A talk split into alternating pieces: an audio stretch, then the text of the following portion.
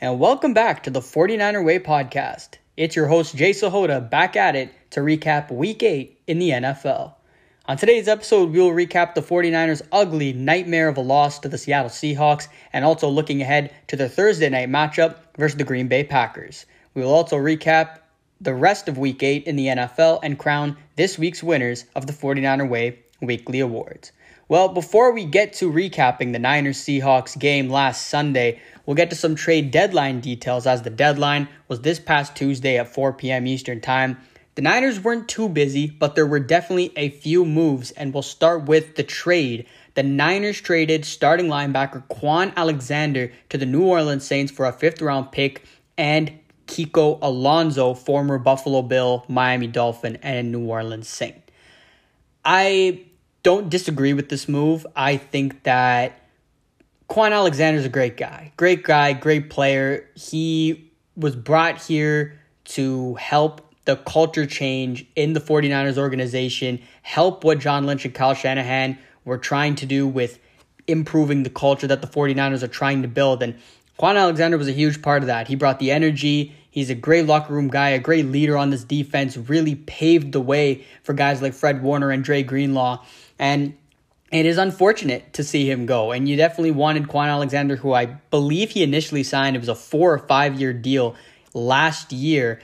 But unfortunately, Kwon Alexander just hasn't been able to stay healthy. He hasn't been able to stay healthy. And so far in the beginning of this season that he has been playing, he was okay. And and I think the Niners were content with the fact that Fred Warner's playing at a very, very high level. Dre Greenlaw's playing at a very high level as well. And Azeez Al-Shaair is playing at a pretty good level as well. And that's it. If Kwon Alexander can't stay healthy and those guys are playing at a high level and we're overpaying Kwon Alexander, John Lynch has already expressed how the Niners need to clean some cap space going into next season. This was a move that was expected to make. So, very unfortunate to see a guy like Kwon go who really embodied the 49er way in a lot of different ways. And I know it was tough for Kyle Shanahan and John Lynch to tell him that the Niners had traded him. But we get a draft pick, which is good. And Kiko Alonso, obviously, he's definitely not the football player he used to be.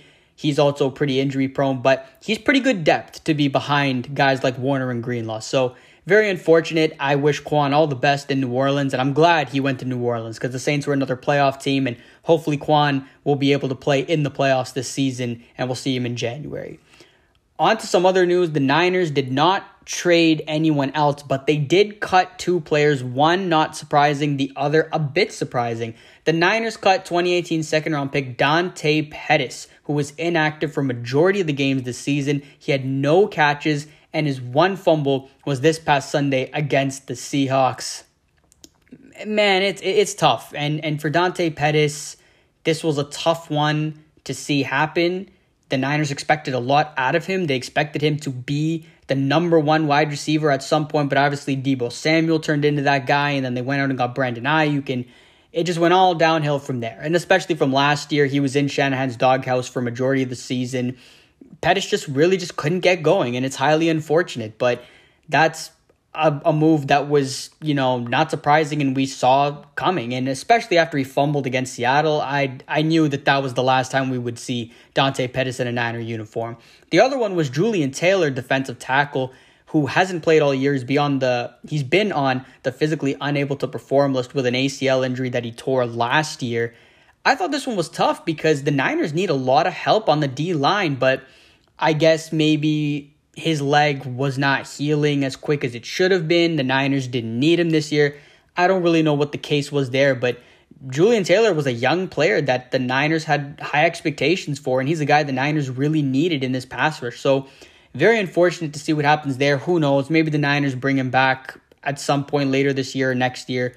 Who knows? But I wish the best of luck to Dante Pettis and Julian Taylor, and especially Dante Pettis. I really do hope he goes somewhere gets a fresh start and, and really picks up where he left off in 2018, where he looked promising in his rookie season. So I wish the best for Dante. Heading into the Niners game against Seattle, it was ugly 37 27. I know the score doesn't really show it, but this game mirrored very much how Niners Seahawks games have been in the past six, seven years, obviously, except for last year. But that game just looked all too familiar for 49er fans. And it's it, it was just a disaster from beginning to end. The Niners seemed to kind of get going in the beginning, but that one interception in Seattle territory really just really just switched the momentum and Seattle just took over from there. And the Niners defense held their own early, but eventually Russell Wilson and DK Metcalf they're going to do their thing. And they had their way with the Niners defense, and the Niners, though, just couldn't keep up.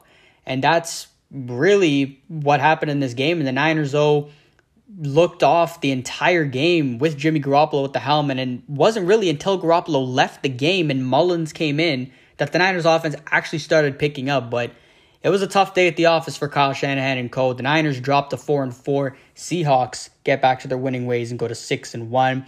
On some quick team notes here: 24 first downs, six for 13 on third, two for two on fourth downs. The Niners didn't run the ball very well. Only 52 rushing yards. Obviously, the only two running backs that were available in this game were Jerick McKinnon and JaMycal Hasty. Tevin Coleman was active, but banged up his knee early on and did not return with that same knee injury. Just really just so tough, so tough. I mean, Tevin Coleman had that nice run in the first quarter, and the next thing you know, it was like, where, where's Tevin Coleman? He got hurt. It's tough. It really is. 52 rushing yards isn't going to cut it, especially for a team like the Niners who really do everything on the ground, and that's how this offense gets started. 299 passing yards on the day. A lot of those were from Nick Mullens, 351 total yards overall. The Niners turned the ball over twice. There was the kick return uh, for touchdown that Dante Pettis fumbled, and Jimmy Garoppolo's interception in Seattle territory early on. Just really tough stuff. And the Niners, obviously, there was the one interception, the one lost fumble there. The Niners had two sacks. Yeah, it was okay. The pass rush still didn't really get to Russell Wilson that much. Early on, they looked pretty good, but they just didn't have enough later on they didn't force any turnovers. Anytime you're not going to force any turnovers against a guy like Russell Wilson, you're in trouble. Just look at Arizona, for example. They forced three interceptions on Russell Wilson, they won the game. Six penalties. Penalties were still a bit of a problem. Time of possession really wasn't that bad. Seattle 30 minutes, Niners 29 minutes. So I think this was definitely more of a problem on the offense just didn't get in, an, in a rhythm at all until Nick Mullens came in when the game was already out of reach or for Seattle, it was really just came down to the fact that the Niners just couldn't stop Seattle's offense. Early on, they did, but at some point, Russell Wilson just kept going to DK Metcalf, and that was it. It was good night from there. Some individual stats Jimmy Garoppolo was 11 for 16 for 84 yards, one interception, ended up leaving the game with a high ankle sprain that was worse than last time, and we'll get to more on that in a bit. Nick Mullens came in in the fourth quarter in relief for the third time this, or the fourth time this season, and was pretty good. 18 for 25, 238 yards, two touchdowns, no picks. Mullens looked a lot better this week than he did his last time out against Philadelphia, and we're going to need that down the stretch because it's going to be Nick Mullens for the next six weeks or so, and we'll talk more about that in a bit as well. JaMycal Hasty, 12 rushes for 29 yards and a touchdown. You know, would have loved more out of Hasty. We talked about Tevin Coleman, only three rushes for 20 yards because he left the game early on in the first quarter with a knee injury. Brandon Aiyuk just continues to ball out, especially without Deebo Samuel. Aiyuk led the team, eight catches for 91 yards and a touchdown. Brandon Aiyuk has honestly been the best player on offense this entire season. He has been a really just a star on this Niners team when uh, not a lot has gone right for this 49ers team this season. Brandon Aiyuk has been a bright spot for this team. Kendrick Bourne also picked up in place of Deebo Samuel, eight catches for 81 yards. Unfortunately, he will not play tomorrow night. and We'll get to that in a bit as well. Jerick McKinnon, four catches, 40 yards, and a touchdown. Jerick McKinnon didn't really do much in the run game. He got going in the pass game in garbage time, but that's about it. George Kittle was held to only two catches on the day for 39 yards and left the game with a foot injury. And the defense held their own for most of the game, but DK Metcalf was just way too much to handle. And that was it from this game. It was just a complete nightmare, and it didn't mirror the typical 49ers team that you would normally see from a Kyle Shanahan coach team. Having said that, this game definitely mirrored how the season has gone. They started off good. You saw them fight. You saw them be resilient. Even when Nick Mullens came in, they still pushed. They still scored. They tried to make it close but they just didn't have enough. They just didn't have enough in the tank, and that has been the thing all season with the San Francisco 49ers. It's been they have it, they have it, they have it. No, they don't. They don't have it. And that's how it's been. Week one against Arizona was tough. Week two against the Jets, they played great, but lost some key guys. It was bittersweet. Giants game, they looked great with all the all the practice squad guys.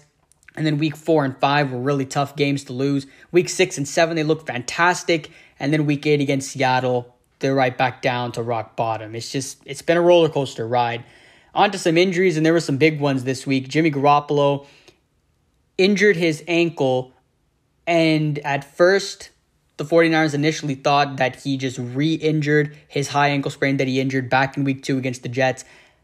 It was worse than they thought. And he actually completely injured the ankle again. So it's not even like he retweaked his old high ankle sprain. He injured the entire ankle all over again. Jimmy G will be out for six weeks. Possibility of him being out for the remainder of the season. Just you, you just got to feel for him. And I think Garoppolo, the one learned lesson that he can take away from this is that Jimmy G needs to learn how to protect himself. And it's it's a big deal. I know there's been a lot of chatter this week so far that Garoppolo, because he's so busy protecting himself, it's limiting Kyle Shanahan's offense. And as much as I hate to agree with that because I don't want to believe it, it's it's partially true. And and it's just it's so unfortunate, but when you have torn your ACL, now you have an ankle injury, it it, it you know, Jimmy Garoppolo, I really truly do from the bottom of my heart think that he is this guy and he is the franchise quarterback of this football team. We have won 24 games with him. We have won 5 without him. I, I, I just don't know at this point. But if Garoppolo can't stay healthy, that's that's a big deal. But we'll see what happens down the line, what John Lynch, Kyle Shanahan are thinking. But listen, I want Jimmy Garoppolo back next year. But in the case that John Lynch, Kyle Shanahan do want to move on from him, I would expect to have an experienced quarterback next season. Matt Ryan, Aaron Rodgers. I doubt Aaron Rodgers is going to lead Green Bay next year, but it's a possibility. Dak Prescott, if he doesn't get the contract with Dallas. So I would want someone experienced. And Matt Ryan is right atop the list right now. I would not want Kirk Cousins. Don't think he is experienced enough in the playoffs. I know we had that big game against the Saints last year, which was really the signature win of his career. But either way, I, I wouldn't want Kirk Cousins. I don't think he is any better than Jimmy Garoppolo. But it's really tough to see Jimmy G go down. It really is. And especially with all these people going at his neck right now, saying he should be cut. He's played like trash. I think it's completely unfair for a guy who's won 24 games for this football team and we've been completely garbage without him. I, I just think it's very it's very spoiled of 49er fans and it's just I don't know, it, it just it just doesn't sit well with me. Like I get it. Jimmy Garoppolo's not, you know, Patrick Mahomes. He's not Lamar Jackson. He's not Michael Vick. You know, he doesn't do all, you know, he's not Deshaun Watson, Josh Allen, do all these crazy things but Jimmy Garoppolo wins football games. And I think for this for the this Niners fan base to not be appreciative of that is a bit absurd. But I could be wrong. I get it. You know, I totally some people have made some really, really good points about Jimmy Garoppolo. And that's where part of me is like, yeah, I, I, it is very likely the Niners could move on from him. It, it very well could be. But if there's not a better option, Jimmy Garoppolo's our starting quarterback next year because he's shown he can do it but he has to show improvements. This year he wasn't healthy, and I'll give him the benefit of the doubt. Anyways, we'll move on from Jimmy G. Even bigger news than Jimmy Garoppolo George Kittle injured his foot later in that game. He is most likely out for the entire or the remainder of the season. He's out six to eight weeks with a foot fracture. George Kittle is going to be George Kittle. He told Kyle Shanahan he'll be back in two weeks. I doubt that. George Kittle has to take care of himself he is a cornerstone piece for our football team and really our future. So I hope Kittle's okay. You really can't script things like that, having two of the most important pieces of your offense go down in the same game pretty much for the rest of the season. It's very unfortunate. Deebo Samuel and Tevin Coleman have been ruled out for Thursday's game against the Packers. Jordan Reed is expected to play. Haven't heard the latest on if he's practiced or not, but we'll see how he goes tomorrow. Hopefully, he is active because, especially without Kittle, it'll be huge to have Jordan Reed there. And Jaquiski Tartt, don't know if he will play tomorrow either. So the injuries just continue to just kill the 49ers season. And, you know, I really did think that this would be the time where we'd get guys back and it would be time to get rolling and the Niners to get healthy and all we needed to do was go 5 and 5 into the bye week and we can run the table in the second half. Unfortunately, it just it's that's not to happen and it's just it's very tough. It's unfortunate, but if the Niners keep their pieces, we have an unbelievable core and I think people forget when this team is healthy, they are one of the best teams in the National Football League. And I think we weren't even that healthy, but it really showed in the Rams and the Patriots game in week six and seven what this 49ers team can do when even when they're partially healthy. So I think people are to kind of forget heading into 2021. But, you know, it's not the end of the world, but this year definitely sucks. Going into week nine's game Thursday night against Green Bay, I mean, let's just go out and try and not get blown out. I mean, the Packers are to be coming for our throats. They are ticked. They came into Levi's twice last year. They got their butts completely kicked. You know Aaron Rodgers wants to come in here with a bruised and battered 49er squad. You know, they want to they want to stomp all over us like we did to them last year. Obviously, there will be no Mostert, no Deebo, no Kittle, no Garoppolo. So, you know, I think the it should be the formula should be simple for the Niners is just, you know, let Kyle Shanahan do what Kyle Shanahan does. And I know he'll come up with a great game plan. Doesn't matter what 11 guys are out there. Kyle Shanahan always finds a way to scheme up something. So we'll see what happens. We'll see what happens on Thursday. The Packers are lucky Raheem Mostert is out because if Raheem Mostert was there, he'd probably give that defense post-traumatic stress disorder. But you know, lucky lucky for Green Bay, they won't have a 220 yard rusher against them on Thursday night.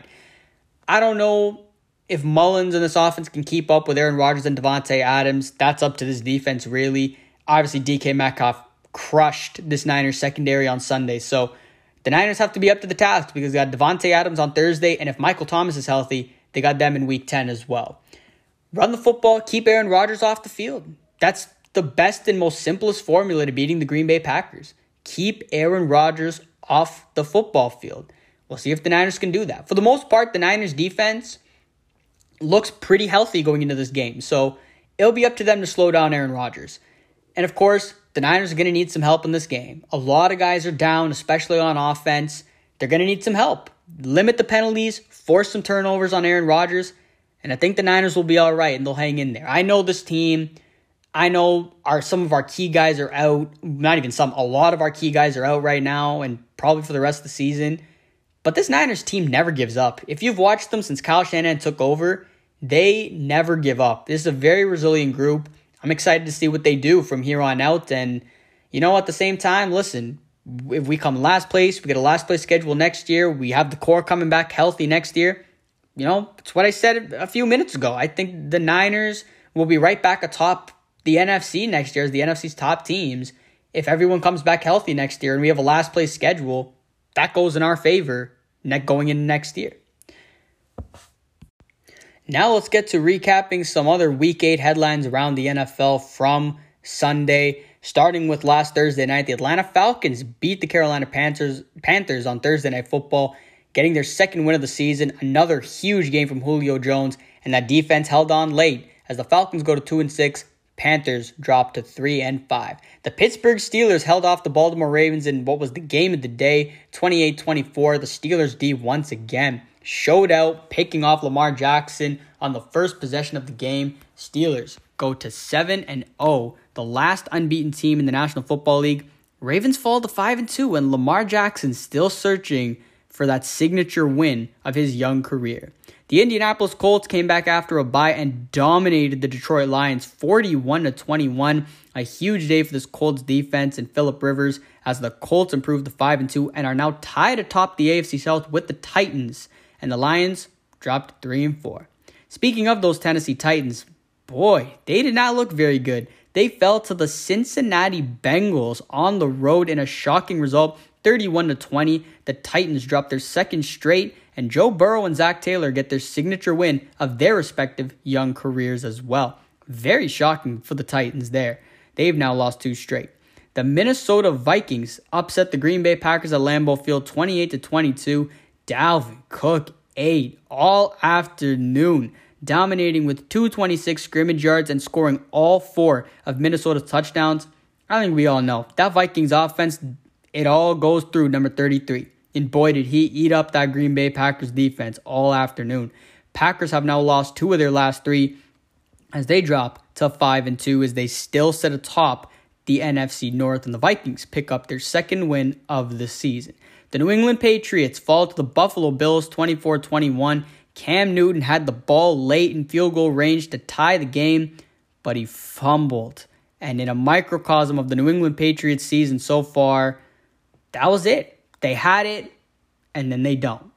The Patriots fall to 2 and 5 into second last place, just ahead of the defeated New York Jets, and the Bills go into first place in 6 and 2 in a game that seems to have been the changing in the guard in the AFC East. And I know Buffalo Bills fans have been waiting to hear that, but there's still half a season to go. Buffalo's got a big one on Sunday against Russell Wilson and the Seahawks.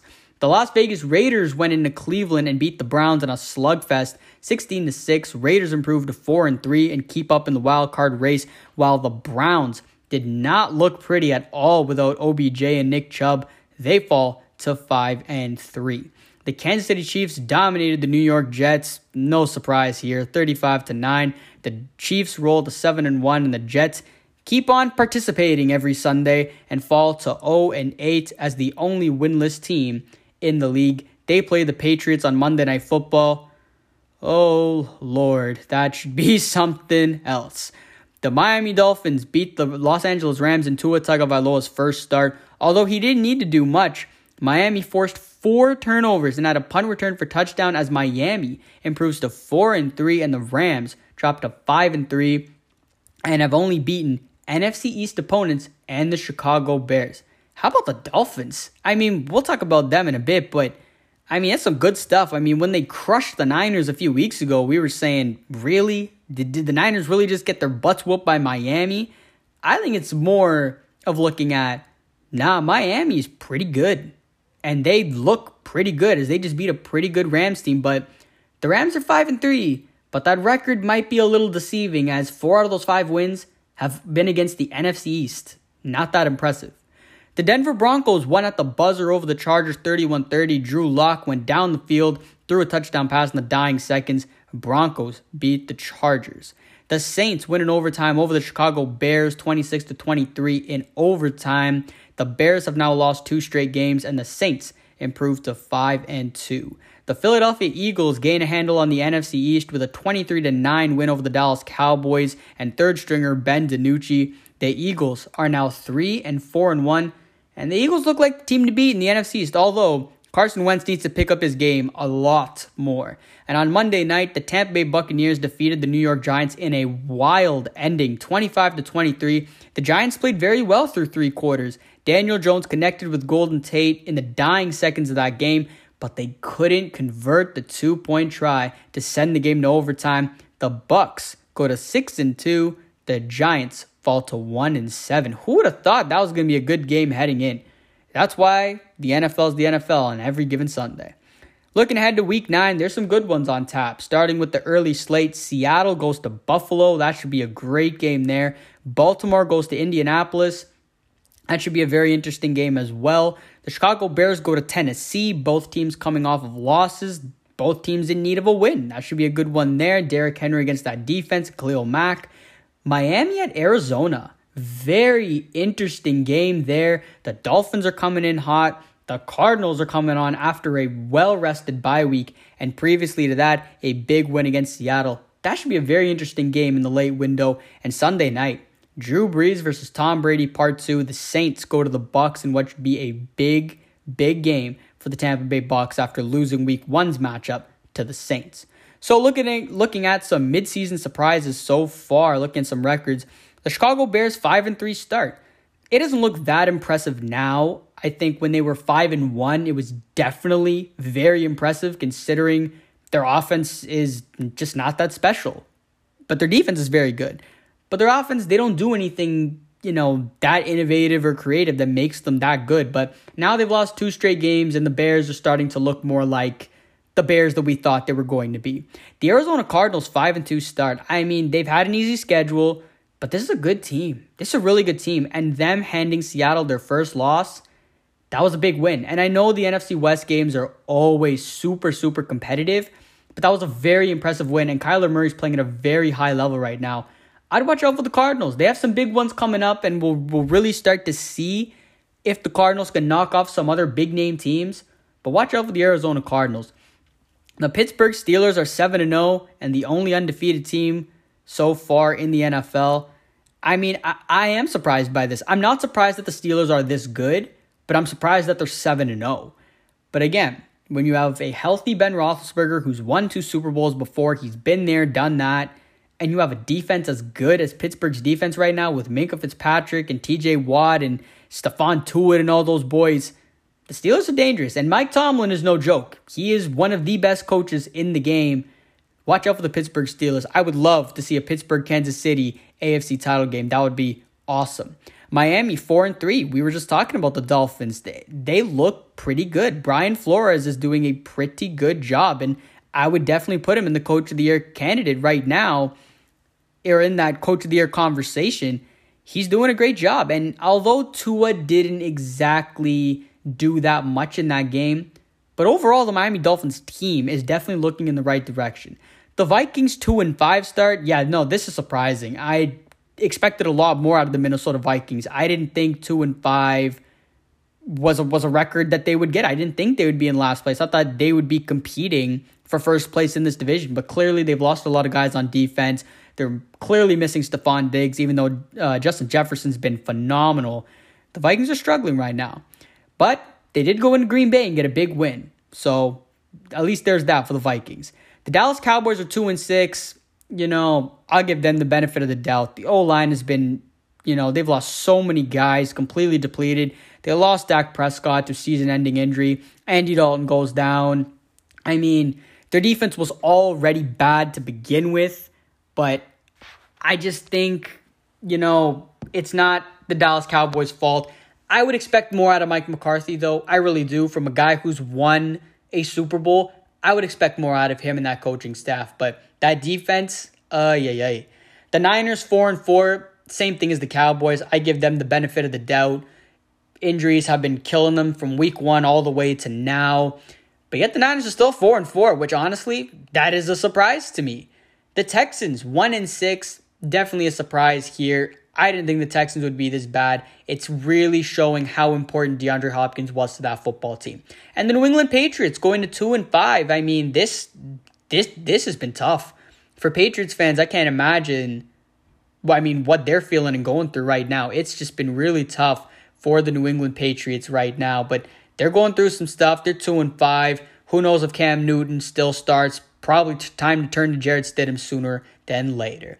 Heading on to the Week 8 weekly award winners for this week, starting with the Jerry Rice MVP of the Week award. The candidates were Dalvin Cook, had a wicked day 30 carries, 163 yards, two catches for 63 yards, and four touchdowns on the day.